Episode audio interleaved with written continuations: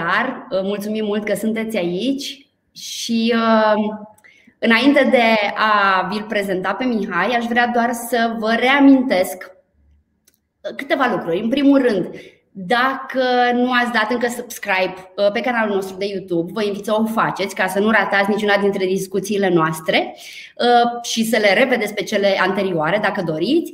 Să nu uitați că există un formular pe care vă invit să-l completați, pentru că ne-am dorit foarte mult să mai aflăm uh, despre voi, cine sunteți, de cât timp sunteți antreprenori, dacă sunteți sau doar vă doriți și vă tot felul de astfel de lucruri. Și pentru că la final vom avea o, ultim, o ultimă discuție, va fi cu voi, despre voi și uh, să puteți să vă, să vă înscrieți la prima mea afacere, dacă nu ați făcut-o încă, pe uh, linkul spre pagina noastră. Oricum, colegele mele vor pune toate aceste lucruri în comentarii. Acestea fiind spuse, bună dimineața vouă, vă invit să ne adresați întrebări, vă invit să ne spuneți, să împărtășiți cu noi uh, orice v-ați dori să împărtășiți cu noi și uh, vi-l prezint pe Mihai Țandea, care este sales manager, este om de vânzări și trainer. Bună dimineața Mihai și bine ai venit alături de noi! Bună dimineața Miruna, bună dimineața tuturor care ne urmăresc sau ne vor urmări uh, offline când vor găsi cu cale. Exact. Uh, astăzi povestim uh, despre vânzări cu, cu Mihai.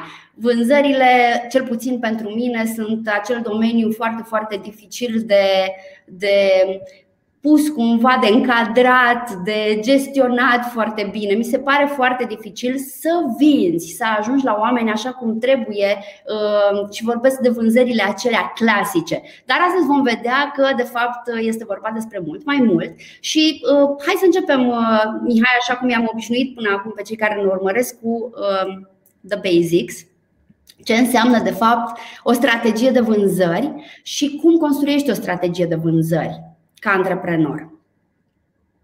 Cred că e cea mai grea întrebare pentru că e foarte largă întrebarea și s-au scris uh, zeci de mii de articole, mii de cărți pe modul în care construiești o strategie de vânzări.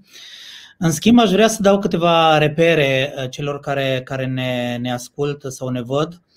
Uh, poate repere care nu le, pe care nu le vezi foarte des în, în cărțile de vânzări și oarecum vreau să așezăm uh, strategia de vânzări în contextul actual.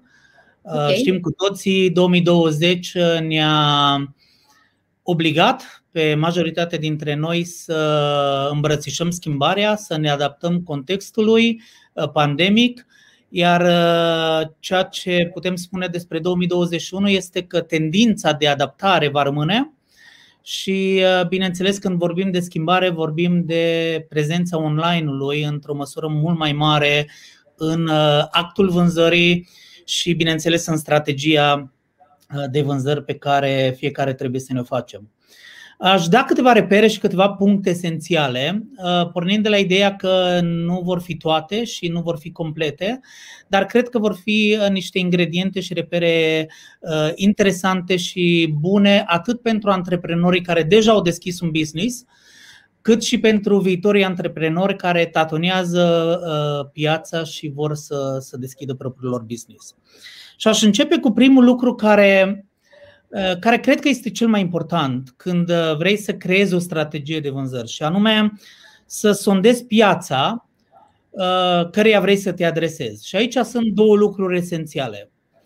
Primul, să te uiți cât de saturată este piața cu produsul sau serviciu pe care vrei să-l incluzi în vânzare și uh, aici să nu te temi. Faptul că vei descoperi că există multe produse sau multe servicii asemănătoare cu ceea ce vrei să aduci tu în piață nu e de speriat, dar e important să conștientizezi lucrul ăsta și să știi lucrul ăsta pentru că asta te va ajuta să te aștepți la niște lucruri. Și al doilea lucru uh, este să vezi cât de mulțumiți sunt clienții cu produsele pe care le au la dispoziție sau cu serviciile livrate de competiția pe care, uh, care, pe care o vei avea. De ce? Pentru că dacă vei descoperi că piața e saturată sau e uh, produsul sau serviciul pe care vrei să-l vinzi este deja prezent, s-ar putea să descoperi că clienții nu sunt mulțumiți de modul în care, în care uh, li s-a vândut acel produs sau li s-a vândut acel serviciu. Și atunci, automat vei găsi o breșă, noi o numim o breșă de calitate, care te poate ajuta să vii cu produsul tău sau cu serviciul tău și să-l oferi mult mai aproape de ceea ce își doresc clienții ca experiență de vânzare sau de cumpărare. Deci ăsta ar fi primul lucru care l-aș face atunci când mă așez să construiesc o strategie de vânzare, să sondez piața, să întreb clienții cât de mulțumiți au fost uh, în experiențele lor de achiziție a produsului sau serviciului. Al doilea lucru, care din păcate iarăși nu se face foarte mult, este să-mi analizez concurența. Și aici sunt două, două greșeli pe care le văd destul de des. Unu, fie analizez concurența și încerc să copiez cu exactitate ceea ce face concurența și din punctul meu de vedere este ceva greșit pentru că nu răspunzi la nevoia de a crește calitatea din perspectiva da. clientului. Iar a doua greșeală pe care o poți face este să nu analizezi deloc concurența și uh, te privezi de niște informații esențiale uh, pe care le poți aduce ca să ai un startup uh, mult mai bun. Deci aici provocarea mea și recomandarea mea este să te uiți la concurență, să te inspiri de la concurență, să uh, întrebi clienții despre experiențele lor și de ce nu să, să, să înveți de la concurență încă din faza în care îți construiești strategia. Deci vorbim de construirea strategiei, nu vorbim de lansarea unui produs sau uh, uh, de începerea business-ului. Și aș mai spune două. Uh, după ce ai făcut primele două etape, uh, sondează piața și uită-te la concurență, cred că ești pregătit să rafinezi produsul sau serviciul pe care vrei să-l, uh, să-l lansezi în piață și apoi să-i dai drumul. Pentru că deja ai suficiente informații care să te ajute să-ți crești șansele de a veni cu ceva nou. Chiar dacă produsul este deja existent în piață, vii cu noutatea uh, creată de experiența uh, vânzării produsului sau uh, experiența ce ține de customer service sau experiența ce ține de customer care. Și a, a patra, bineînțeles, lansează produsul. Nu trebuie să ai toate detaliile, nu trebuie să ai toată garanția că vei reuși. Apropo, nu vei avea lansează produsul și testează produsul, cere feedback clienților, uh, fii atent la, la schimbare, nu-ți fie, să nu-ți fie teamă să schimbi anumite elemente chiar din produs sau din serviciu și lucrurile, lucrurile sunt absolut convins că vor funcționa. Am spus că spun patru, voi spune și al cincelea pentru că este Uh, și mă leg foarte mult de anul 2020 și anul 2021, în care vorbim mult mai mult despre ceea ce înseamnă digital marketing. Uh, și aici recomandarea mea este, mai ales dacă vorbim de antreprenoriat, mai ales dacă vorbim de startarea unei afaceri, să fii prezent în online.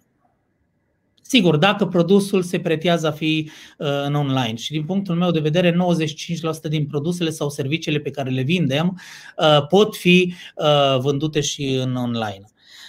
Este o vorbă care îmi place foarte mult. Marketingul a murit, trăiască marketingul. Da. Marketingul, așa cum îl cunoșteam acum 2 ani, e pe cale să moară, îl mai îmbrățișează doar cei care nu sunt pregătiți pentru schimbare sau pentru adaptare, dar marketingul în varianta actuală este ceva ce începe să îmbrățișeze și clientul pentru că a fost obligat de perioada de lockdown, care a fost startul adaptării clientului în zona de online și, bineînțeles, toată perioada anului 2020 a creat uh, o,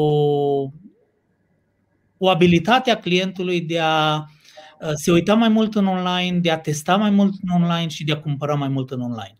Așa că e foarte important să testezi câteva strategii de marketing cu accent pe online. Și aici, pentru că nu putem vorbi și nici subiectul nu este strategii de marketing, uh, vă putem pune la dispoziție câteva mm, bloguri Uh, foarte, foarte faine legate de cum să-ți creezi o strategie de marketing uh, adaptată strategiei de vânzări și aș aminti doi, uh, doi autori celebri în zona asta. e Seth Godin, care din punctul meu de vedere este preferatul meu și e un guru în zona asta de marketing da. și un om foarte fain. Am avut ocazia să-l cunosc personal, a fost chiar la București acum trei ani la, cei, la evenimentul Brand Minds și Philip Kutler, care iarăși este un guru în zona de digital marketing și vă recomand să citiți. Uh, amândoi au cărți chiar traduse în limba română. Uh, sunt două nume care trebuie să fie de referință în, uh, în creșterea voastră în ceea ce privește zona de marketing. Și ar mai fi câteva bloguri despre marketing. Îmi vine în minte Moz, care este un, un blog foarte intuitiv, simplu, cu multă claritate, uh, inbound uh, și sau HubSpot uh, și Backlinko sunt trei bloguri pe care vi le recomandăm, sunt validate de oamenii de marketing și sunt o resursă foarte bună. Miruna, cam astea sunt lucrurile care am ținut să, să le spun în ceea ce privește strategii de marketing. Sigur, după aceea sunt o grămadă de lucruri pe care le putem face, dar aș rămâne la, la primele două care sunt, din punctul meu de vedere, și primele, în ordinea cronologică și sunt da. lucruri care sunt făcute tot din ce în ce mai puțin sau mai puțin de cei care încep un business. Sondează piața, întreabă clientul de experie, eh, legat de experiența lui și analizează concurența. Sunt uh, uh, 100% de acord cu tine. De altfel, uh, noi am făcut la un moment dat, nu știu dacă știi, am avut un uh, proiect uh, care a fost cumva întrerupt de pandemie.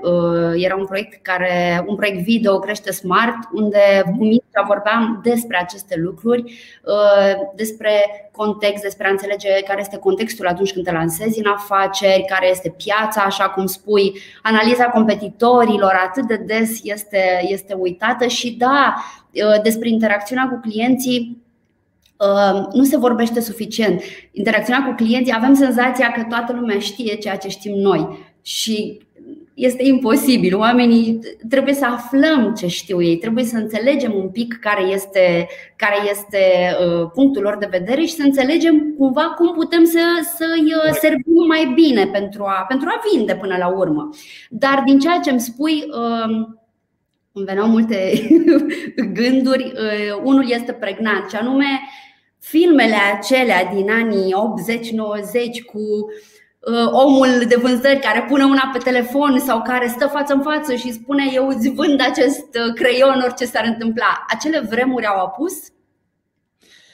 Uh Door to Door este un film de referință în uh, zona vânzării. Uh, pentru cei care l-au văzut, le reamintesc acea persoană cu o infirmitate locomotorie care și și de vorbire, care a devenit uh, film real, apropo, a devenit unul din cei mai buni vânzători din Statele Unite ale Americii. Rămâne de referință, chiar dacă vorbim acum de online, nu mai vorbim de door to door.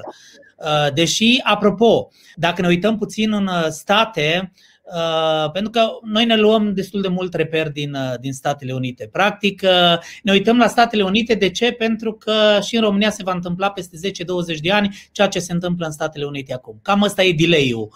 Uh, dar uh, mă uit în Statele Unite și vânzarea door-to-door este la mare căutare și foarte practicată în contextul în care Statele Unite are cea mai mare pondere de vânzare online dar ea nu depășește 20%. Sigur, depinde de industrie și de domenii. Da, da. Așa că oamenii vor o interacțiune umană, vor o interacțiune face-to-face și pun mare accent. Uh, acele filme, Door to Door, Boiler Room, uh, uh, rămân de referință și merită să, să rămână de referință, dar pe de altă parte trebuie să ne uităm și la schimbare și la modul în care trebuie să ne adaptăm solicitărilor clienților pentru că uh, clienții sunt cei care ne spun, ne, ne dau direcția. Vezi, noi ne concentrăm foarte mult pe produs. Uh, ne vine în minte o idee, 90% din resurse, energie o punem pe produs, cum să facem produs mai bun și uităm că de fapt clientul este cel mai bun creator de produse, cel da. mai bun rafinator de produse. Da. Și tot timpul le spun oamenilor, întrebați clienții, întrebați clienții. Sigur, nu poți face un produs care să mulțumească toți clienții, dar poți rafina un produs sau un serviciu în funcție de feedback-ul clientului.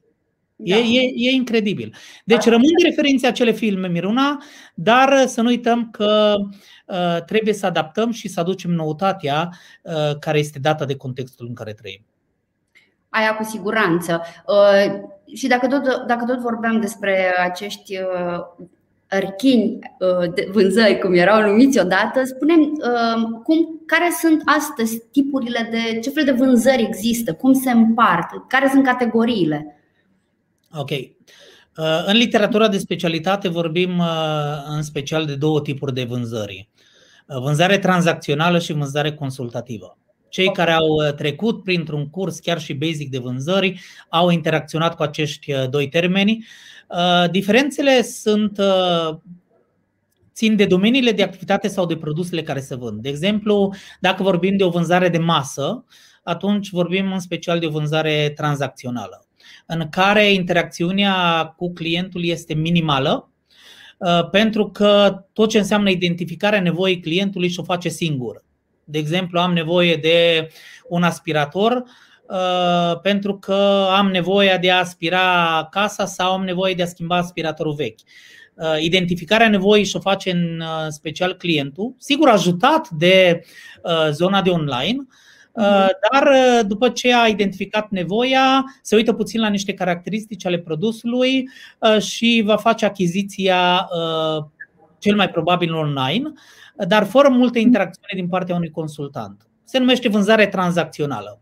Nu e greșită, mare atenție, pentru că noi avem tendința să zicem, băi, nu faci vânzare tranzacțională, fă vânzare consultativă. Nu, vânzările tranzacționale sunt corecte, de asta este un tip de vânzare validat, dar în anumite domenii de activitate sau în anumite contexte. Al doilea tip de vânzare este vânzarea consultativă, care necesită și implică o interacțiune mult mai mult cu consultantul de vânzări sau cu agentul de vânzări. De ce? Pentru că acolo e nevoie de o identificare a nevoii, Uh, e nevoie de o consultanță mult mai mare în ceea ce privește alegerea, procesul de alegere uh, și, bineînțeles, este, implică și actul de negociere a vânzării, de rezolvare a unor obiecții și după aceea de finalizarea vânzării cu, cu finalizarea tranzacției. Deci astea două sunt cele două tipuri de vânzare uh, tranzacțională consultativă, amândouă corecte, amândouă de dorit, dar aș da chiar un procent, uh, chiar dacă nu e foarte validat. 80% um, din vânzări sunt consultative pentru că necesită o interacțiune cu clientul, necesită adresarea unor întrebări, necesită actul ascultării uh, din perspectiva consultantului și sunt și cel mai de dorit din perspectiva clientului, pentru că clientul se simte implicat, uh, se simte ascultat, se simte valorizat și automat se simte implicat în actul vânzării. Și apropo, tuturora uh, dintre clienți, și și noi suntem clienți de multe ori, uh, ne simțim bine când suntem implicați în actul vânzării, când suntem întrebați uh, sau ascultați cu privire la nevoile, nevoile pe care le avem înainte de a achiziționa un produs sau un serviciu. Astea două sunt în mare cele două tipuri de vânzări care se practică în, în piață. Am înțeles. Spunem te rog, în ceea ce privește, ok, am vorbit, am vorbit despre tipurile de vânzări, am stabilit un pic contextul. Există diferențe majore sau care sunt diferențele majore dintre B2B și B2C? Adică atunci când ne adresăm persoanelor fizice și când vindem companiilor un produs sau când vindem oricui. Ai fi surprinsă să vezi că B2C și B2B sunt pe cale de a dispărea din conceptul nostru de vânzări. Okay. Uh, sigur, din perspectivă tehnică rămân aceste concepte încă prezente. Dar uh, iarăși mă întorc în state uh, și deja e un curent și o filozofie de vânzare nouă, se numește human to human, H to H, care vine oarecum să îngroape B2C și B2B. De ce? Fie că vorbim de clienți persoane fizice sau vânzarea retail, fie că vorbim de vânzare adresată clienților persoane juridice, vorbim de vânzare adresată unui om. Iar vânzarea, fie că e chiar în B2B, vânzarea o faci tot cu niște oameni. doar că sunt în niște roluri diferite. Fie sunt CEO, fie sunt uh, director comercial, fie sunt director de HR, etc. Da. Uh, mie îmi place foarte mult filozofia de vânzare human to human, pentru că oarecum șterge diferențele dintre cele două și pune în mijloc clientul. Mm-hmm. Apropo, orice vânzător are în filozofia lui de vânzare conceptul clientul în mijloc. În teorie. În practică, de multe ori o uităm. Iar filozofia asta de vânzare human to human uh, îl ajută pe vânzător să aducă în centru clientul prin toate serviciile și produsele pe care le vinde și îl ajută pe cumpărător să fie mult mai deschis și mult mai prezent în actul de vânzare și în actul de cumpărare. De asta îți spun că personal cred că nu va trece mai mult de un an, doi, până când aceste concepte de B2C și B2B vor dispărea chiar din, din, din literatura de specialitate și vom vorbi tot mai mult de human to human. Uh, nu știu dacă sunt foarte mulți vânzători de acord cu, cu, cu, cu mine, dar uh, cred mult în asta și asta este filozofia pe care pariez în, uh, în prezent și în viitor. Ok. Um, eu, eu sunt. Uh, chiar zâmbeam când ai început să povestești despre uh, human to human, pentru că foarte recent am avut această discuție. În spatele uh, oricărui, oricărei companii, oricărui brand, la urmă este un om. Undeva un om e o decizie. Și totuși vin să te întreb pe ce ai spus. În momentul în care iau o decizie pentru mine, acel C din consumator, este mai simplu decât dacă o iau Uh, pentru o companie, corect? Adică una este să iau o decizie pentru mine și alta este să iau o decizie care va impacta uh, echipa pe care o conduc, să spunem, un startup. Și atunci există totuși anumite lucruri care ajută în B2B sau care diferențiază B2B de B2C în acest moment sau în acest da. moment în România? Ok. Când vorbim de business to client sau customer, uh, da. vorbim de un client persoană fizică. Sigur, și el are în spate o familie, uh, pentru că este responsabil când cumpără un produs sau un serviciu, uh, răspunde și nevoilor lui individuale, dar răspunde probabil și nevoilor familiei. Da. Și e foarte important în orice produs să te raportezi la el ca și client individual, dar în funcție de produsul și serviciul pe care îl ai, să te raportezi și la familia sau la oamenii care pot beneficia de produsul pe care îl cumpără. Și asta deja extinde puțin uh, și tot ce înseamnă procesul de vânzare. Tot timpul întrebările pe care le adresezi nu trebuie să-l vizeze doar pe el ca și individ, ci și pe cei care vor fi impactați de produsul sau servicii. În cazul meu, de exemplu, când cumpăr o mașină, sigur, o cumpăr să-mi placă mie, dar mhm. având 5 copii, uh, da, în urmă cu 10 ani de zile mă uitam la elemente ca să fie cutie automată, uh, să aibă gadgeturi cât mai multe, opțiuni cât mai multe. Acum mă uit să aibă portbagaj mare. De ce?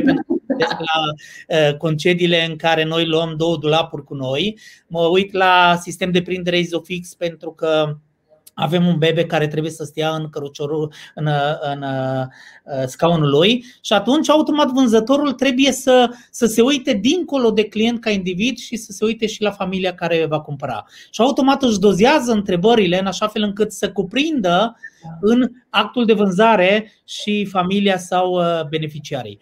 Când vorbim de persoană juridică, și aici vorbim din două perspective clientul individual, cu cel cu care stai de vorbă și faci tranzacția, care poate fi CEO-ul unei companii, dar în mintea lui trebuie să te gândești și la beneficiile clientului final.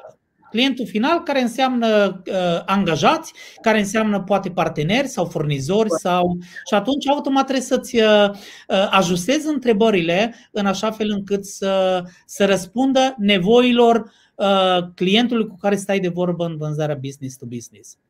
Uh, și aici, aici aș scoate în evidență un, un aspect esențial. Mă uit la zona de training. 90% din trainingurile pe care le fac, majoritatea companiilor care vând ceva, da. sunt în zona produselor. 90%. Și din păcate doar 10% sunt în zona de soft skills sau în două repere sau ingrediente esențiale și critice în actul vânzării, atitudine și mindset. Uh, din păcate, foarte rar văd uh, traininguri, investiții în zona de training, în ceea ce privește mindset și zona de atitudine a vânzătorilor. 10%. Sigur, mai sunt companii care poate ajung în 20%. Dar uh, în medie 90% din traininguri și de resursele alocate în training sunt pe produs. Ceea ce este greșit. Este greșit pentru că nu înțelegem nu înțelegem nimic din vânzare. Nu da. înțelegem că actul vânzării trebuie să-l aibă în centru pe client. Și actul de vânzare, fie că este vânzare consultativă, fie că este vânzare tranzacțională, trebuie să aibă în, în centru clientul și nevoile lui și așteptările lui și dorințele lui. Dar în principiu astea sunt diferențele. Modul în care îți creezi uh, întrebările și modul în care uh, uh, insisti pe beneficii și avantaje. 95, dau niște, niște procente. Posibil ca unii dintre ascultători să, să se întrebe, băi, procentele pe care le scot sunt uh, validate sau nu? Sunt validate din practica mea. Asta nu înseamnă că sunt, uh, sunt uh, validate în practica tuturor. Dar 95% din vânzători folosesc 80% din timp vânzând caracteristicile unui produs. Și pe mine asta mă jignește ca client. De ce? Pentru că am învățat să citesc. Iar caracteristicile unui produs, mai ales cu legislația în vigoare, le găsești aproape cu lux de amănunte pe orice etichetă a unui produs. Da. Atunci aștept de la vânzător să-mi adreseze acele întrebări care să identifice mai mult nevoile și așteptările mele decât și să-mi, să-mi identifice avantajele pentru care să cumpăr acel produs sau beneficiile. Încă o dată să nu uităm, clientul va cumpăra datorită beneficiului pe care îl percepe pentru produsul sau serviciul pe care îl cumpără. Clienții n-au capacitatea să identifice singur beneficiile. Și aici avem nevoie de, de suportul vânzătorului sau agent sau consultant să ne ajute să identificăm avantajele și să ne ajute să identificăm beneficiile unui produs. Și când reușesc vânzătorii să ajungă în zona asta, cred că experiența clienților va fi una completă și una, una corectă. Există câteva TED foarte interesante apropo de ce spui acum.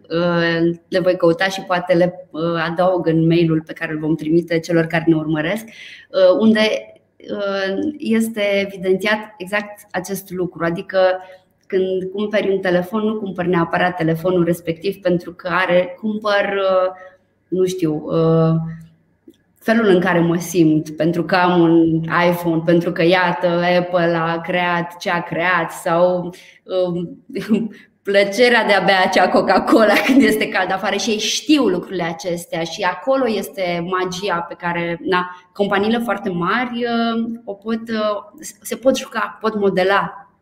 Foarte ușor, foarte ușor. Da. Dăm voi să dau un exemplu pentru că îmi vine în minte și nu relevant. Uh, eram în proces de achiziție a două boxe.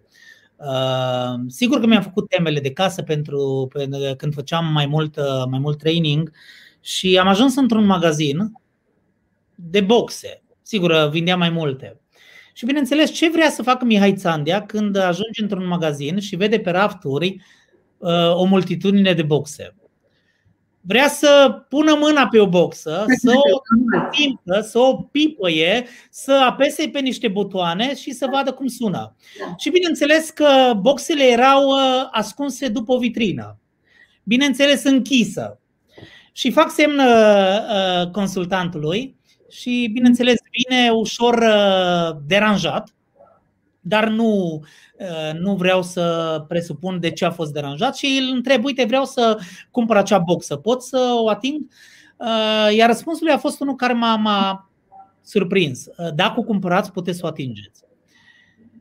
Și bineînțeles că am ieșit din magazinul la necumpărând boxa Bineînțeles că am cumpărat două boxe de la un, de la un uh, magazin care mi-a dat posibilitatea să ating. E, vezi, da. ne da, scapă da. niște lucruri. Ne scapă niște lucruri care sunt esențiale în procesul vânzării, cum ar fi experiența clientului. Uh, să nu uităm, uh, degetele astea au niște uh, tot timpul am spus, mâinile și ochii sunt partenerii oricărui vânzător. Dacă ai posibilitatea să dai produsul să-l palpeze, da? Toți uh, știm cu toții că în vârful degetului sunt niște senzori care dacă se atinge de produsul respectiv creează niște, niște reacții în creier și grăbește grăbește efectiv decizia de cumpărare, dacă dai posibilitatea clientului să testeze, să palpeze, să vadă, vizualizeze acel produs, e mult mai ușor. Cât de greu e? Cât de greu e să faci lucrul ăsta. Da, așa este. Dar na, mi-am adus aminte de exemplu ăsta și l-am dat pentru că, nu o să spun compania, cred că s-au îmbunătățit. Cred că uh, sper ca acel uh, agent să mai lucreze în acea companie, dar să fi crescut în, uh, în experiența lui în ceea ce privește vânzarea. Da, aceste abilități sunt esențiale în vânzări, evident. Mă gândeam la ce spuneai mai devreme apropo de faptul că uh, sunt vândute caracteristicile obiectului și mă gândeam că când a început uh, la începutul pandemiei, în lockdown, mi-am cumpărat sau uh, căutam un purificator de aer, că m-am pricopsit cu o mâță cu câteva luni înainte, în fine, e o întreagă poveste. Îmi doream un purificator de aer foarte mult praf, Bucureștiul e cum e, în fine. Și, mă, și uh, îmi dau seama și uh, eu mă uitam la lucruri care îmi garantau mie bucuria utilizării acelui aparat. Adică, în afară de o garanție a unui mediu ceva mai sănătos, să nu facă zgomot, ca să dormi liniștită. Adică erau, totul ținea de, de calitatea vieții. Și, în general, cam asta facem. Corect. Uh, Vreau să te întreb ceva care e un pic și nu uitați, uh, întrebați-l, întrebați-l, profitați de faptul că l avem pe Mihai alături de noi, adresați întrebările voastre uh, relevante pentru discuție. Am văzut că cineva ne-a întrebat uh, ceva care ține de Smart Bill. Haideți să ne concentrăm pe discuția de vânzări, mult, uh, e mult mai interesant în acest, moment, în acest moment. și eu vă sunt recunoscător dacă adresați întrebări. Nu am uh, Uh, garanția că vă voi răspunde complet la orice întrebare pe care o adresați, dar apreciez întrebările voastre și uh, Sigur. Întrebări sau comentarii, dacă aveți lucruri pe care doriți să le împărtășiți, nu uitați că învățăm unii de la ceilalți. Um, voiam să te întreb uh, cât de important sau cât de mare este factorul psihologic, dar nu neapărat la nivel de comportament al clientului, ci cât de important este dacă eu sunt sau nu o persoană timidă.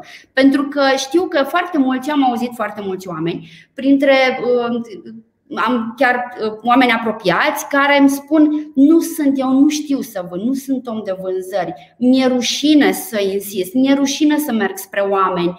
Uh, este un, lucru esențial pentru un antreprenor să-și învingă timiditatea sau, să, sau, sau poți vinde dacă ești timid și evident că nu vorbesc neapărat de online, că în online arunci niște aduri poate sau nu știu, scrii niște articole sau acolo căile sunt multe.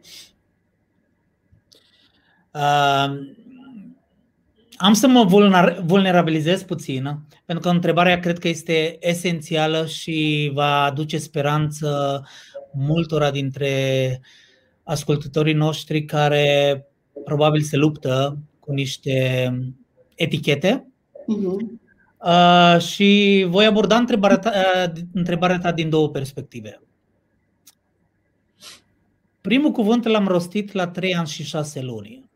M-am născut cu o formă de retard mental. Sigur, uh, în 77 când m-am născut, probabil nici diagnosticele nu erau foarte, foarte uh, concludente, dar uh, este evident că m-am născut cu o formă de retard, pentru că am, am început să vorbesc doar la 3 ani și 6 luni și unii deja citeau.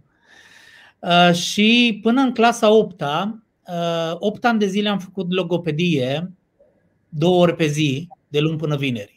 Adică să-ți imaginezi că colegii mei, copiii terminau școala și mergeau acasă și Mihai Țandia rămânea două ore la logoped uh, ca să lucreze la, la a învăța și să vorbească, pentru că eram extrem de bâlbâit și vorbeam foarte prost. Apropo, uh, și acum îmi mai spun prieteni de-ai mei că mai merită să insist puțin și să mai cizelez pentru că am probleme de vorbire, dar am luat decizia să nu mai fac pentru că um, unul din mentorii mei spune că face parte din farmecul meu și să nu mai consum atâta energie pentru că se înțelege ceea ce vorbesc și etc. Dar spun asta pentru că uh, în clasa 8 a fost primul gând legat de ceea ce îmi doresc să devină. Uh, nu mi era clar exact că vreau să fiu trainer, dar îmi doream o meserie în care să pot vorbi mult și să pot scrie pe pereți. Uh, nu scriu pe pereți, dar scriu pe flipchart și vorbesc mult. Și uh, cu mult, mult efort. Și aș răspunde celor care sunt timizi. Orice defect de timiditate se poate trata. Însă, cu mult mai mare efort și cu mult mai mult efort decât cei care au în ADN-ul lor capacitatea de a se exprima liber și este simplu să facă lucrul ăsta. Uh-huh. Cu alte cuvinte, vreau să spun că vor ajunge la gradul de excelență atât cei timizi care vor munci, doar că vor trebui să depună mult efort și vor trebui să investească uh, mult, uh, chiar și banii, în a-și dezvolta și a, a, această abilitate, față de cei care au această abilitate în ADN-ul lor și a vorbi li se pare ceva natural și caută contexte, adică se bagă, se introduc în contexte în care da. pot vorbi liber și. Deci, mare atenție, amândoi pot face excelență. Doar că primul va trebui să depună un efort mult mai mare și e posibil să nu ajungă la zona aia de excelență. Poate vor ajunge pe o scală de la 1 la 10 la un 8-9 cu efort mare, dar există speranță pentru ei. Ceilalți Sigur că pot atinge gradul de excelență și ajung la un 10, dar asta nu le garantează că vor deveni și vânzători buni pentru că mai trebuie să facă și ei ceva. Deci răspunsul scurt la întrebarea ta este nu numai că există speranță, dar am garanția pentru fiecare dintre voi că dacă sunteți serioși și disciplinați și investiți în zona asta, se poate corecta orice timiditate, se poate corecta orice defect de vorbire, se poate corecta orice. Orice. Și te rog să te uiți la exemplele nenumărate de vânzători care uh, și-au validat aceste lucruri îmbunătățindu-și propriile abilități. Pornind de la niște aparente defecte care, care, care au fost transformate în uh, puncte forte. Uh, îmi aduc aminte, este o carte, nu știu dacă ai citit-o, mie îmi place foarte mult, se numește Applied Imagination. E o carte care se găsește destul de greu și e scrisă de uh, unul dintre părinții, în fine, de părintele brainstorming-ului tradițional, Uh, și în carte era un exemplu cu un scriitor englez, îmi scapă numele, care era foarte, foarte timid, dar voia să, se, să nu mai fie timid. Și atunci mergea din poartă în poartă, că vorbim de 1800 și ceva, mergea din poartă în poartă și se prefăcea că vinde cărți, Biblii, nu știu, că doar pentru a se forța să vorbească, să interacționeze cu oamenii. Și mi s-a părut genial exemplu, adică atâta timp cât te forțezi, cât faci, cât știi, e ca atunci când prezinți, iată, în fața unei audiențe, ții o prezentare și te, ești obligat să o faci. Și atunci lucrurile se schimbă. Super. Și uh, ca, să, ca să le dau mai multă speranță celor care au problema asta, uitați-vă puțin la fața mea acum și uitați-vă puțin la fața mea acum. Și soarele a răsărit și nu am anticipat că vom avea soare și e posibil să strice puțin uh, uh, vizualul. Există speranță, oameni buni. Există speranțe și cei care vă fură speranța, uh, vă rog frumos să-i scoateți din cercul vostru de influență. Sunt într-o mare, mare eroare. Există speranță de a deveni vânzător bun chiar dacă nu ai acest ADN în tine există speranță și se poate. Așa este. Uh, spune-mi, uh, ne poți da uh, câteva tips and tricks în ceea ce privește vânzările online? Pentru că, iată, suntem și am, au început să vină întrebări din partea oamenilor și le, voi, le vom răspunde la final ca să, să ne ducem discuția până la capăt. Ok. Totuși aș vrea să mă leg de o întrebare a Luanei Uh, pentru că oarecum mă ajută să răspund la întrebarea pe care mi-ai adresat-o tu. Da. Uh, ce facem cu antreprenorii care oferă servicii și nu produse? Cum să fim prim plan când vorbim de online? Online-ul oferă sau poate oferi aceeași emoție și experiență clienților ca, ca offline-ul. Și vă dau un exemplu care l-am, l-am aflat de la Călin Biriș într-o interacțiune cu el. Călin Biriș este un specialist în digital marketing și vi-l recomand cu mare, mare plăcere. E clujan de al meu, dar e un om foarte, foarte bun. În septembrie s-a născut Olivia Beatrice. Este al cincelea nostru copil.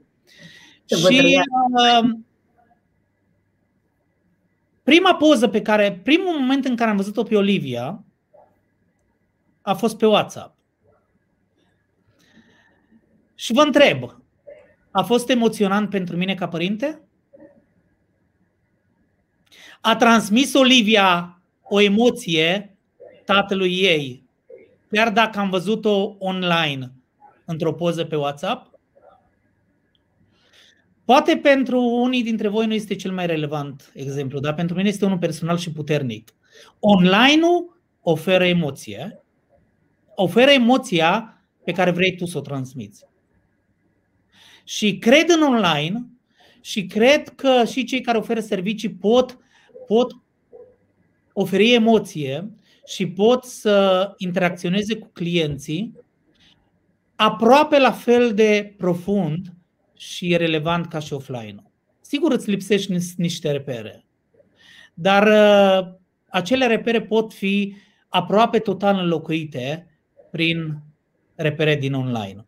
Aș vrea să-ți răspund acum, uh, Miruna, la câteva la, la întrebarea ta. Uh, vânzarea online nu înseamnă doar Facebook și LinkedIn. Deși Facebook și LinkedIn, social media este puternic în vânzarea online. Și uh, aici Călin Biriș este omul care vă poate ajuta foarte mult. Uh, de la el am învățat formula vânzărilor online. Are o formula vânzărilor online cu trei ingrediente. Trei. Să ai un conținut de calitate care este dat de produsul sau serviciul tău, să promovezi suficient de des și suficient de corect și să areți grijă față de client. Astea sunt ingredientele care fac parte din formula de succes a vânzării online. Și aș vrea să, să, să vă dau câteva oportunități pe care ne-o aduce online-ul. În primul rând, ca să, ca să poți să-ți vinzi uh, produsul sau serviciu sau să-ți crești vizibilitatea ca și furnizor de servicii sau produse, e foarte important să ai un cont de Facebook sau de LinkedIn profesionist. Mare atenție, avea un cont de Facebook sau LinkedIn profesionist nu înseamnă să plătești banii. Poți să folosești varianta gratuită a platformei de LinkedIn și totuși să ai un cont corect, complet. Da. Și aici, Miruna, cu voia ta am să da. Uh, dau din casă puțin și uh, ascultătorii noștri vor primi un, uh, un, uh, o resursă foarte prețioasă. E un manual făcut de prietenul meu, Mihai Mihalcea, care este specialist LinkedIn. Uh, a făcut un manual simplu, uh, colorat, clar, intuitiv, 4, 5 pași prin care poți să-ți creezi un profil de LinkedIn profesionist folosind platforma, varianta gratuită a platformei LinkedIn. Veți primi acces la acest, la acest manual. Primul lucru care trebuie să-l faci este să ai un cont. Dar nu e suficient să-ți faci contul. Trebuie să începi să populezi profilul tău. Și aici poți să-ți crești numărul de prieteni. Da? Sau de, uh, dacă vorbim de LinkedIn, de conexiuni. Uh, trebuie să începi să publici articole. Uh, poți să începi să publici detalii despre produsul sau serviciul tău. Și aici vă dau un hint foarte important. Nu rămâne doar la produs leagă produsul de niște elemente reper pentru clientul tău. Și îți dau un exemplu. Uh, mi-am cumpărat acum un uh, aparat Thermomix, deloc ieftin, și nu doar datorită faptului că Thermomixul poate face niște lucruri bune. Ce îmi place la furnizor este că a legat produsul lui de niște resurse. Mă ajută și mă învață cum să construiesc rețete fiind în, într-un proces de slăbire intenționată. Uh, Thermomix vine cu niște rețete uh, fantastice. Mă învață cum să combin niște. Uh, mă, mă învață cum să mă alimentez sănătos. Da. Și, și pentru mine este relevant. N-am cumpărat produsul. Poate 50% din decizia de cumpărare a fost dată de ceea ce știe face produsul. 50% din decizia de cumpărare a fost dată de faptul că mi-au dat niște resurse. Sunt în dialog 24 din 24, 7 zile pe săptămână cu ei oricând am nevoie de ei. Iar ăsta este un serviciu care depășește produsul în sine. Și e foarte important să comunici asta pe Facebook sau în social media. Uh, iarăși mi-am cumpărat un uh, storcător de, de, de fructe uh, de la, de la un furnizor, nu doar datorită faptului că produsul este bun. Sunt zeci de produse bune de storcătoare de fructe, de fructe sau legume. Știți de ce l-am cumpărat? Pentru că m-au învățat să cresc grâu verde în propria mea casă. Da. Adică eu pot crește grâul care să-l folosesc pentru uh, curele de detoxifiere pe care le țin. Iar asta este incredibil. Genial, simplu de genial. Uh, public articole. Da. Public articole. Nu trebuie să le scrii tu. Preia articole de calitate care să întărească valoarea produsului sau serviciului pe care, pe care îl faci. Uh, ce mai poți face? Uh, cre- uh, comunică în grupuri. Sunt tot felul de grupuri. Uh, sunt foarte prezent în grupurile producătorilor locali. Pentru că noi vrem să cumpărăm, foarte rar cumpărăm legume sau fructe din supermarket, încercăm să încurajăm și producătorii locali, dar automat beneficiul major al nostru este că ne asigurăm că consumăm fructe și legume cât mai curate. Comunică prin video. Comunică prin video. Uh, folosește live-urile. Oamenii sunt mult, mai ales generația milenială și generațiile care vin după millennials, uh, sunt mult mai impactați de un video scurt de 30 de secunde decât de un articol de 3 pagini. Da. Comunică mult prin video, uh, indiferent că ești timid. Iar uh, tot în zona de online, uh, folosește statistici. Uh, folosește opinii de la experți, uh, lansează oferte speciale, uh, atrage atenția și clientului dacă nu folosește un serviciu sau un produs. Uh, vin din zona asigurărilor. Și un lucru pe care îi încurajez pe colegii mei este atrage atenția clienților de pericolele pe care le au în viața de zi cu zi un pericol de incendiu, un pericol de accident, care uh, prin, uh, printr-o asigurare de locuință sau printr-o asigurare de, de mașină te poate proteja sau îți poate proteja familia. Adică sunt câteva repere atât de simple pe care le poți face în online. Dar aș uh, concluziona, fă un cont profesionist, un profil profesionist și e simplu. Pe LinkedIn îl faci în 5 minute. 5 pași, 5 minute. Da, da. Uh, postează zilnic sau săptămânal, minim săptămânal și aduc conținut de calitate. Aduc conținut de calitate și sunt absolut convins că nu doar că vei găsi clienți care vor cere o ofertă pe produsul sau serviciul tău, dar îți vei crește și vizibilitatea și awareness-ul pentru produsul sau serviciul, uh, serviciul tău.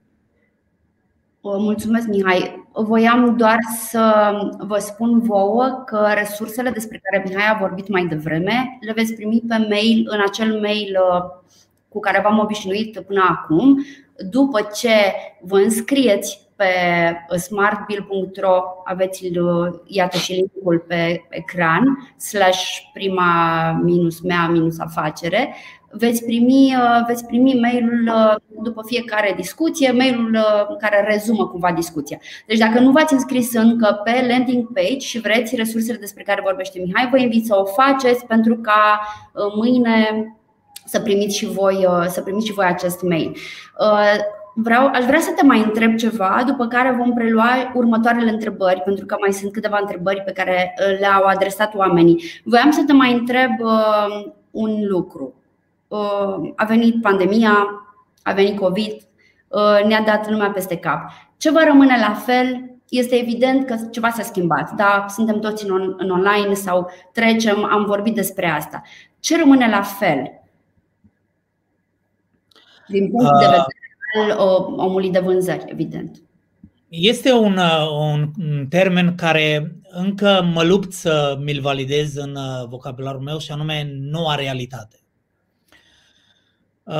Încă nu sunt convins că această pandemie a transformat sau va transforma lumea vânzărilor încât să vorbim de noua realitate. Pe de altă parte, sunt convins că această pandemie a creat nevoia de a dezvolta abilități noi, nevoia de a ne familiariza cu lucruri noi. Și aici aș vrea să atrag atenția asupra, vânzăt- uh, asupra unui punct uh, pentru vânzători. Nu clientul este, trebuie să fie pregătit pentru online. Nu, client, nu e sarcina clientului în primă fază să fie prezent în online, ci este responsabilitatea vânzătorului de a educa clientul să fie prezent în, să fie prezent în online. Uh, inițiativa trebuie să fie din, perspe- din, din, din partea vânzătorului și nu din partea clientului. Și aici avem o provocare. De multe ori, clienții sunt, s-au adaptat mult mai repede în 2020 da. la vânzarea online decât vânzătorii. Iar asta este ceva greșit. Vânzătorii trebuie să aibă capacitatea, dacă vrei o, o abilitate care poate în urmă cu 5 ani de zile uh, recrutatorii sau uh, angajatorii nu o căutau foarte mult, este capacitatea de a te adapta și de a îmbrățișa schimbarea. E acum devine ceva obligatoriu. Și și asta se poate învăța. Există uh, un curs dedicat, de exemplu, de managementul schimbării. Da? Uh, cred că asta va aduce foarte mult în mușchii noștri și în ADN-ul nostru. Iarăși, uh, nu cred în vânzări 100% online. Cred în conceptul de vânzare hibridă. Și cred că 2021 va uh, așeza mult mai mult acest concept de vânzare hibridă. Ce înseamnă vânzare hibridă? Să fii prezent și în offline și în online. Îți dau un exemplu pe care ți l-am dat, uh, Miruna, în discuția de dinainte. Da. Uh, fica mea de, din clasa 1 a început ieri școala. Astăzi am dus-o la școală și după jumătate de oră trebuia să o duc din nou acasă pentru că are primul caz de COVID în clasa ei. Capacitatea de adaptare, de schimbare. Da. Conceptul de vânzare hibridă cred că va fi uh, prezent în următorii ani mult mai, uh, mai prezent. Înseamnă să fiu prezent și în offline, cât contextul mi-o permite, dar să fiu și prezent în online. Asta obligă vânzătorii să-și, de, să-și cizeleze și să-și rafineze instrumente potrivite în online. Uh, pentru că online-ul va fi prezent. Iarăși ce va mai rămâne după pandemia asta este, și cred că sunt cel mai fericit pentru lucrul ăsta, este că clientul va fi mult mai atent în procesul de căutare informații. Va fi mult mai atent și va fi mult mai pretențios în procesul de căutare informații. De ce? Pentru că online-ul îi pune la dispoziție un, uh, uh, un instrumente de a verifica, de a valida înainte de achiziție produsul sau serviciul respectiv. Adică pentru vânzător va fi un act mai greu. De ce? Pentru că vor trebui să-și îmbunătățească abilitățile mult mai mult, pentru că clienții vor fi mult mai pretențioși, având la dispoziție mult mai rapid informații uh, despre produsul sau serviciul respectiv. Uh, cred că astea sunt lucruri care trebuie să le ia în calcul și vânzătorii și clienții. Să-și dezvolte abilitățile de social media, că vă place, că nu vă place. N-am nicio problemă să nu fii prezent în social media ca persoană fizică dar ca și, uh, ca și uh, specialist într-un domeniu de activitate, ca vânzător, este obligatoriu să fii în da. social media. Da. Uh, încă 2021 mai poți fi vânzător bun fără social media, dar cred că să, să te încrâncenezi în a nu fi prezent în social media este una din greșelile care se vor dovedi fatale în, în viitorul apropiat. Uh, iar pentru, pentru angajatori, să insiste foarte mult în zona de instruire, uh, training, uh, formare profesională în zona asta de platforme, în zona de social media și oarecum toate cursurile de vânzare să le updateze în zona de social media, pentru că sunt niște particularități specifice pe care le aduce online. Uh, deci nu știu dacă suntem în noua realitate, dar știu că suntem într-o lume total diferită de lumea pe care am cunoscut-o în uh, Q1 din 2020 sau în 2019. Iar acest trend sau tendință va continua și în anii următori. Sunt absolut convins și nu e ceva ce să ne sperie, ci e ceva ce trebuie să îmbrățișăm și să, să, să ne adaptăm. Da.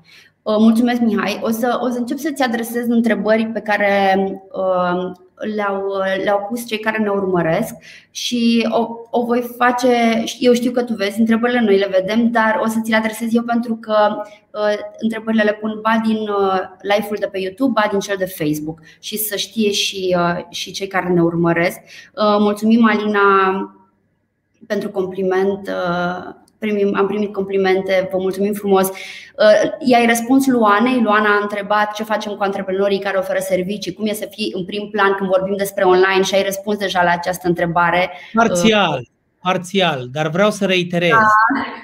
Vreau da. să reiterez. Există emoție, există aproape toate ingredientele pe care le folosim uh, în vânzarea offline, le putem folosi și în online. Doar că trebuie să le dezvoltăm puțin. Da, și să înțelegem cum să ne adaptăm de fiecare dată în funcție de activitatea noastră. Așa este. Uh, Florina, te pup, Florina e un om drag mie, întreabă din experiența ta cât de importantă este identitatea produsului, serviciului pe care îl vizi pentru diferențiere pe piață față de competitori. Orice produs sau serviciu are diferențiatori și e foarte important să identifici. Ce înseamnă un diferențiator? E ceva ce produsul tău are și nu are produsele concurenței. Uh, și e foarte important să identifici 1, 2, 3 diferențiatori pe care să-i promovezi și să-i scoți foarte mult în evidență. Dar mare atenție, diferențiatorii pot veni din produsul în sine sau din serviciul asociat produsului în sine.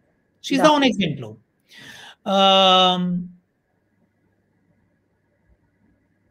întotdeauna mă uit la, la un produs la, la garanție. Uh, am un exemplu foarte fain cu un furnizor de gadgeturi care oferă garanție extinsă în prețul garanției standard. Și anume, nu e destul de plăcut să cumpere un, uh, știu eu, un uh, frigider, uh, ia un, un, un, un lucru greu, să ți se strice în perioada de garanție să trebuiască să chem tu curierul, să-l trimiți către producător pe banii tăi de cele mai multe ori, să rămâi fără frigider 15 zile, care este perioada standard în care producătorul sau furnizorul îți trimite frigiderul reparat sau un frigider nou dacă n-a fost reparat. Același frigider vândut, vândut de un furnizor care creează un diferențiator. Același produs, mare atenție creează un diferențiator care poate face diferență.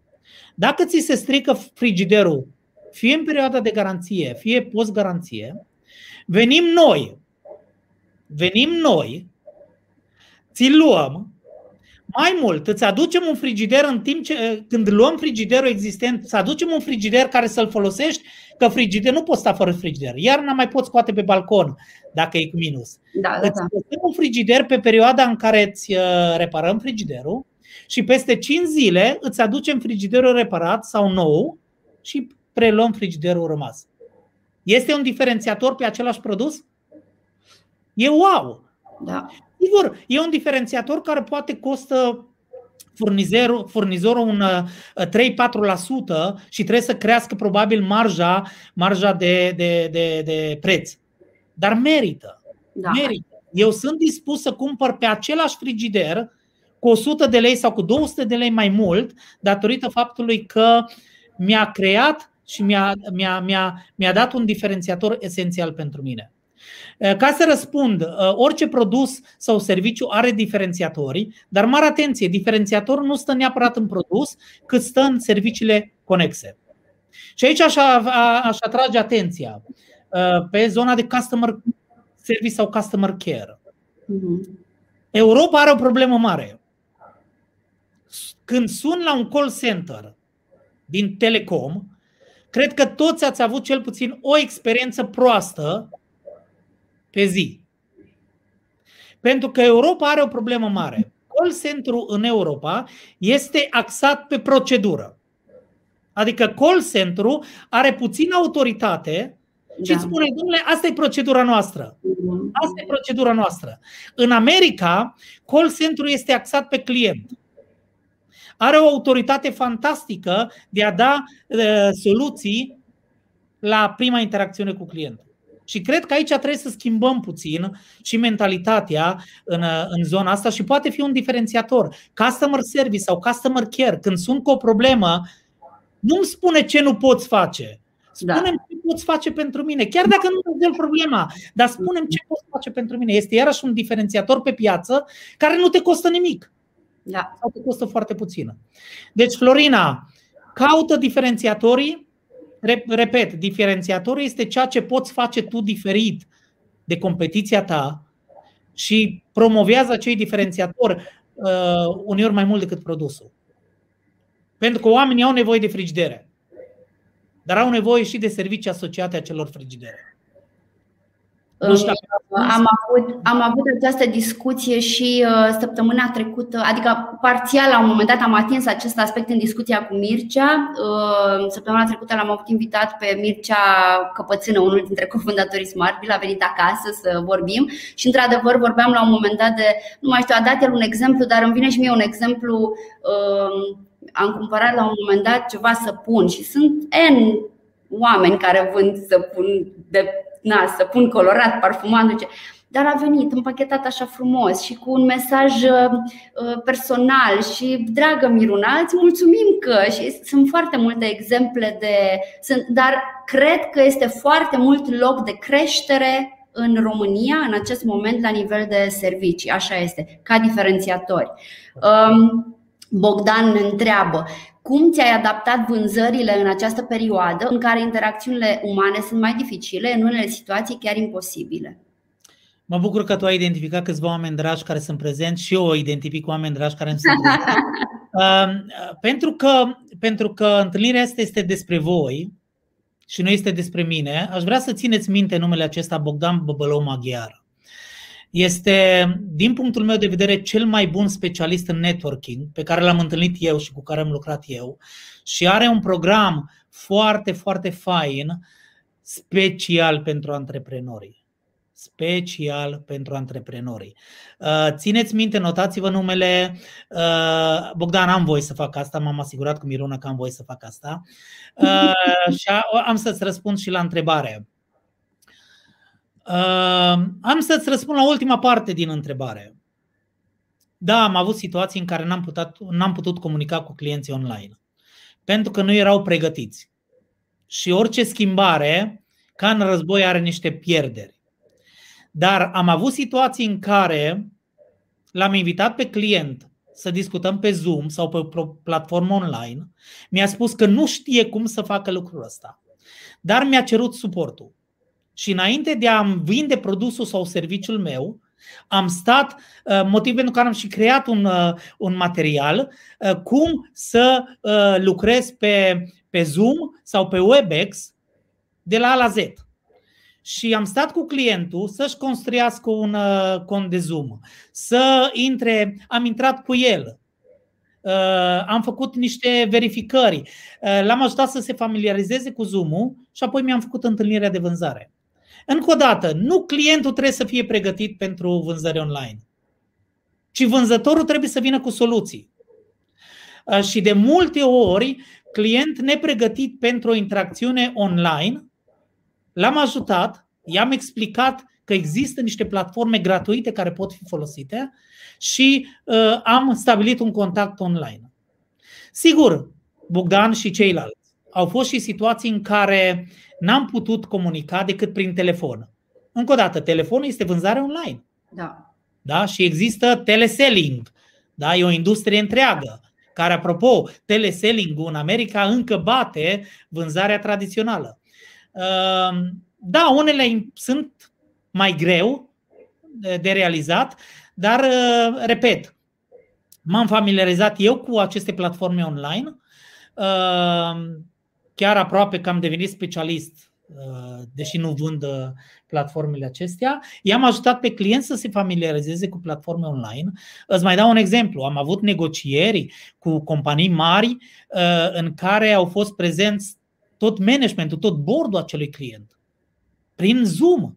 Am făcut la un moment dat pentru că uh, produsul sau serviciul pe care îl vindeam se uh, răspundea la mai multe, mai multe departamente. Am făcut camere în Zoom. Uh, uh, colegul meu uh, care răspundea de HR a intrat cu departamentul HR, eu am intrat cu departamentul sales, alții au intrat cu departamentul comercial. Am făcut trei uh, rumuri, uh, camere în Zoom, după aceea ne-am întors. Um, adică se pot face atât de frumos vânzările în online și negocierile online, doar că trebuie să te familiarizezi și să înveți să faci lucrul ăsta. Dar ține minte, vor fi și clienți care încă nu sunt pregătiți. Dar, sub o formă sau alta, dacă e un produs indispensabil, tot vor învăța online.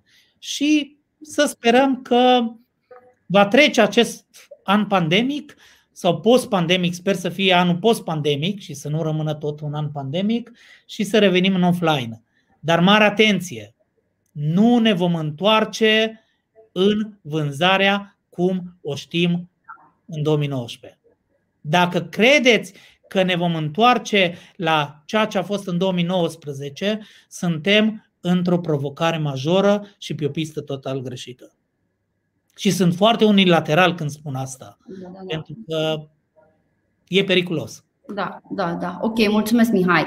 Bravo. Am Anguța Dinu ne întreabă, referitor la cercetarea de piață, am făcut acest pas și tot ce pot să spun este că îmi apreciez foarte tare concurența. Din client care apreciază foarte mult florile, am ajuns să încep o afacere în domeniu după ce am lucrat o perioadă pentru experiență. Scopul meu este să fiu cât mai originală, să am propria mea semnătură în aranjamentele florale. Mă uit la strategia concurenței și mă întreb cum aș putea să mă diferențiez. Întrebarea este: ce luăm și ce să încercăm să facem diferit față de concurență. Mă gândesc că au mai multă experiență față de mine care sunt la început. Excelent. Ancuța, ai făcut jumătate de pas esențial. Te-ai uitat la concurență. Mai rămâne să întreb și clientul cam ce ar place să primească ca serviciu eh, complementar când comandă un buchet de flori. Uite, de exemplu, propria ta semnătură e ceva ce îmi place foarte mult. Sau, de exemplu, ce îmi place la Magnolia, pentru că sunt uh, tot de ai mei clujeni, cred, este că îmi dau posibilitatea să atașez buchetului de flori un mesaj personalizat. Mesajul meu personalizat, adică eu îl construiesc.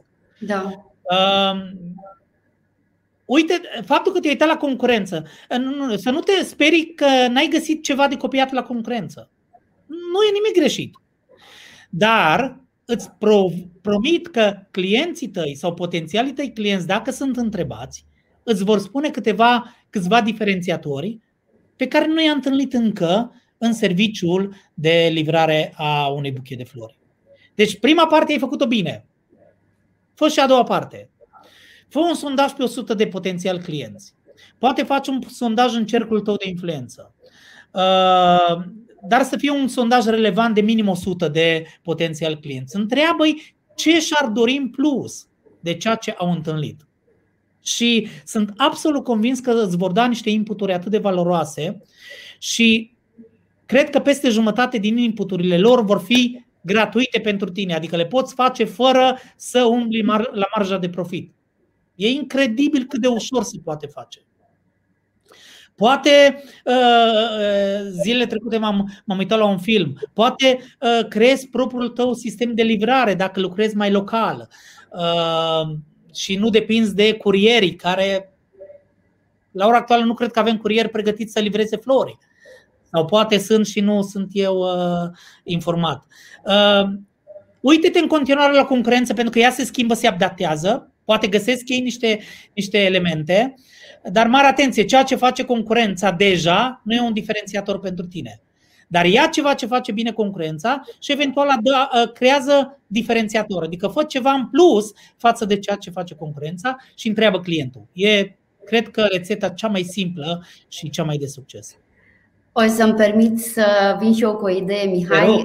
Există o tehnică de creativitate care mie mi se pare genială, este să iei un produs sau un serviciu și uh, îl pui pur și simplu pe foaie, uh, îl scrii și apoi îi listezi atributele de jur împrejur. Tragi ca și cum ar fi raze din produs, raze ca un soare în mijloc, să ai nouă, ca așa se numește, the nine tehnic, nouă atribute ale produsului care pot fi destul de dificile la un moment dat, adică câte lucruri poți să spui despre ceva simplu, de exemplu, un business simplu, vând flori, în cazul uh, ancuței.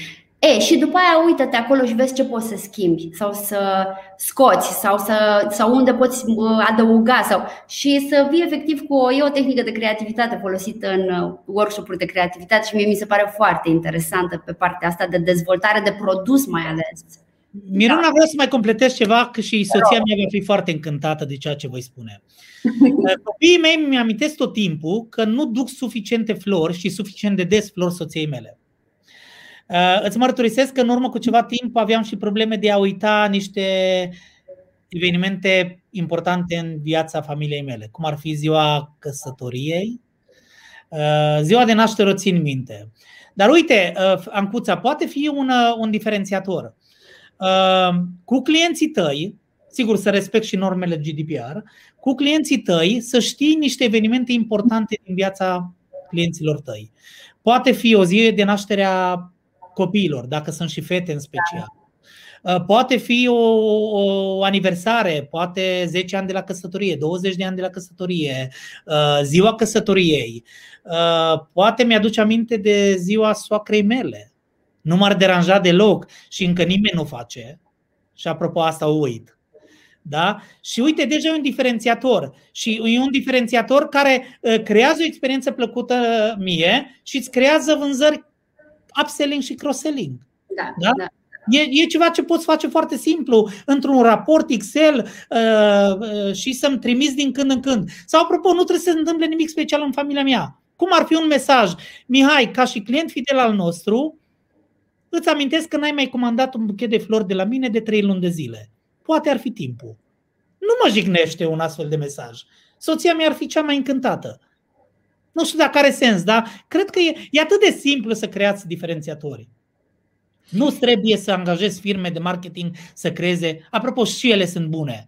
Dar sunt simplu de creat niște diferențiatori. Doar trebuie să-ți pese de client și să te uiți la client în întregul lui.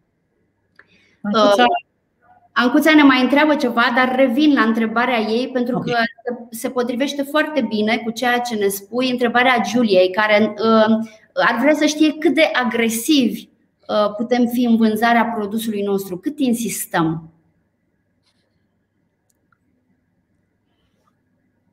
Unde e limita? Limita este la nivelul maxim al perseverenței.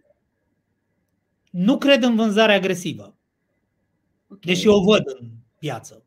Da. În schimb, cred în perseverență. Ce înseamnă? Care e distinția între agresivitate și perseverență? Vânzarea agresivă este că uh, provoci reacții negative în uh, clientului. Perseverența sunt de multe ori, de multe ori am mulțumit unui vânzător că a insistat suficient de mult sau mai mult decât o dată pentru a mă convinge că am nevoie de produsul respectiv. De ce? Pentru că la un moment dat uh, uh, obiecția principală a oamenilor este că nu am bani sau nu acum. Și uh, am apreciat acel vânzător care a stat aproape de mine, m-a urmărit, cum poate, pe Facebook, pe LinkedIn, da. și a insistat. Și am descoperit ulterior că eu aveam nevoie de produsul respectiv mai repede, doar că din terțe motive nu am, uh, nu am putut. Din perspectiva asta, eu apreciez vânzătorii insistenți. Și am bunul simț să le spună, uite, apreciez faptul că mă suni, apreciez că îți pasă de mine. În continuare, răspunsul este că nu pot acum. Sau nu am bani acum. Da, Dar da. te rog, revină peste trei luni de zile. Sau da. stai da. aproape de mine ca și potențial client. Vezi, noi stăm aproape de clienți. Nu stăm aproape de potențiali clienți. Păi de ce să stau aproape de potențialul client când nu a participat la profitul meu, când n-a cumpărat nimic? Păi stai aproape de el pentru că s-ar putea la un moment dat să cumpere. Deci cred într-o perseverență a, client, a vânzătorului de a sta aproape de potențiale clienți. Nu cred sub nicio formă în vânzare agresivă. Uh, dar cred în a sta aproape și în a reveni la intervale de timp într-un mod empatic, într-un mod consultativ, într-un mod plăcut, care să nu mă provoace să iau o decizie care nu sunt pregătit să o iau. Nu știu, Julia, dacă am răspuns, dar uh, agresivitatea las-o pentru alții. Da. Mulțumesc foarte frumos uh, răspunsul, așa e și uh, mie personal mi-a plăcut mult utilizarea termenului uh, empatic, pentru că, într-adevăr, cred că atâta timp cât rămânem empatici și ne gândim la cel căruia încercăm să-i oferim ceva, e ok dacă îl întrebăm de mai multe ori la anumită distanță în timp, să spunem. Uh, Ancuța voiam să, voia să mai știe în ceea ce privește tehnica de negociere, uh, dacă uh, îi putem recomanda tooluri sau cărți. Da. Da. Sigur, jumătate din cărțile pe care le-am cumpărat pe negociere le-am folosit pentru șemineu. Avem un șemineu acasă. Vai. Ancuța, îți voi face îți voi face, am făcut un pas înainte. O să-ți recomand, încă o dată, poate, poate forțez puțin, deși mare atenție ce citiți. Nu e important doar să fiți informați. E important și de la cine vă informați. Pentru că este atât. Uite, aici, da, cred că e agresivă deja oferta de carte. Pentru că există cărți bune și există cărți mai puțin bune și aș spune că există și cărți proaste. Uh, de asta, uh, când cereți uh, o recomandare, nu, sigur, de multe ori se poate, se poate să se întâmple că eu am apreciat o carte din perspectiva mea și, de fapt, să o citească altcineva și să-i se pare mai bună decât mi s-a părut mie. Sau mi s-a părut să, mi s-a întâmplat să citesc o carte acum 10 ani, să nu mi se fi părut relevantă, dar să o recitesc după 10 ani și Bun. să descoper, băi, e wow. Dar uh, grijă mare și de la cine vă informați, pentru că vorba asta este important. Nu, nu contează doar ce înveți, ci și de la cine înveți. Uh, am să-ți fac o recomandare. De fapt, uite, mai dăm o, o resursă, Miruna, uh, pentru că am văzut că se practică de la toți uh, trainerii și speakerii. Am să vă pun la dispoziție o listă de 20 de cărți de vânzări Uh, care se acopere și zona de creare de strategie de vânzări, negociere, identificare nevoi, rezolvare obiecțiilor. Sunt 20 de cărți pe care le-am citit, răscitit, uh, care au fost validate și de mine și de prietenii mei uh, din, din trainer sau manager de vânzări și cred că o să te ajute foarte mult în, în zona asta. Dacă începi cu acele cărți, sunt convins că îți vor adăuga valoare și vei găsi resurse, resurse foarte bune. Mirona are sens?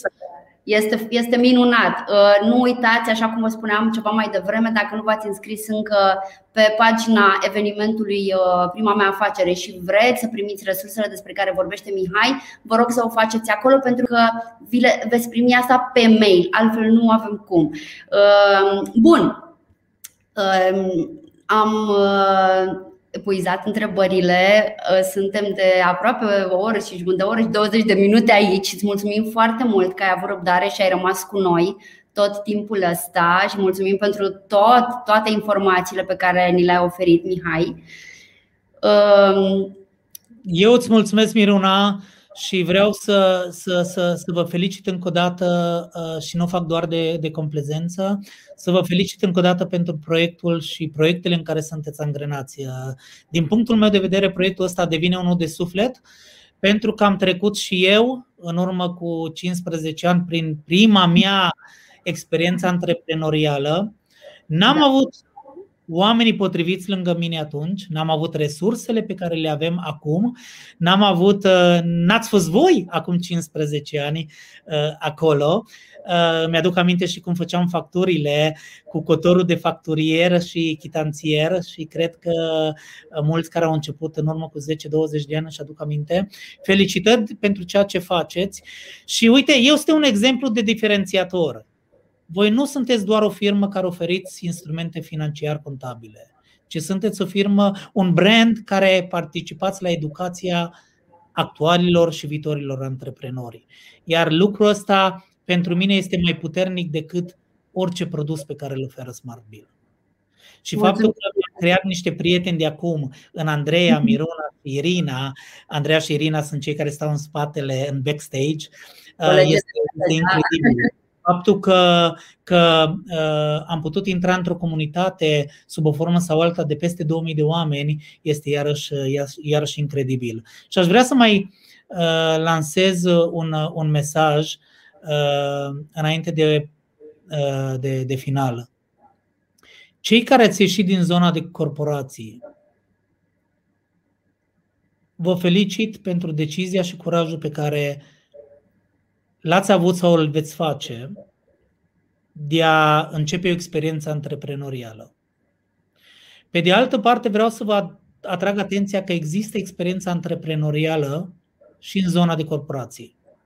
Nu trebuie să ieși din corporații ca să trăiești antreprenorială. Poți rămâne în corporații și să trăiești antreprenorială. Să Sigur. lucrezi antreprenorial, chiar dacă se numește intraprenor sau experiență intraprenorială. E același lucru. Iar dacă compania ta nu este pregătită pentru o experiență intraprenorială, creează proiecte, startează proiecte, stai de vorbă cu managementul și nu am întâlnit o companie atât de obtuză care să nu fie deschisă pentru o experiență intraprenorială. Dacă ești antreprenor și ai ieșit din corporații, succes, du-te pe calea asta antreprenorială.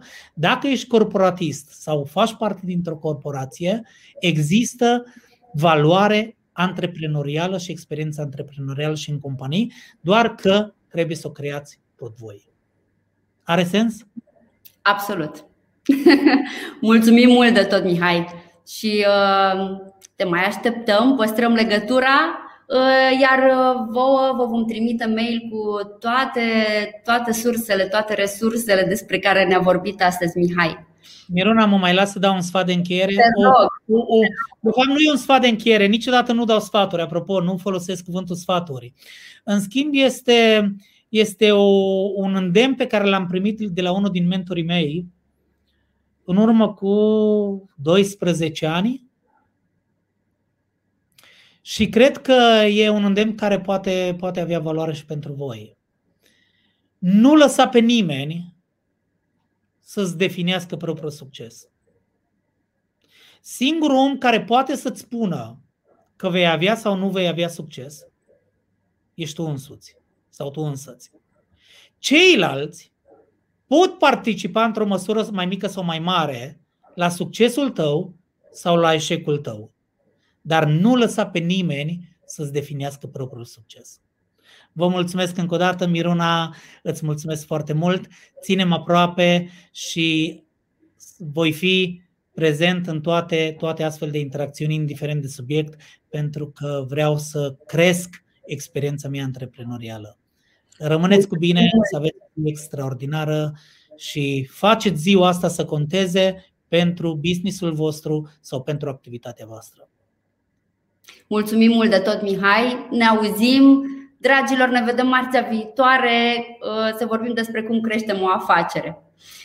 Zi frumoasă să aveți și uh, faceți-o să conteze, cum a spus Mihai.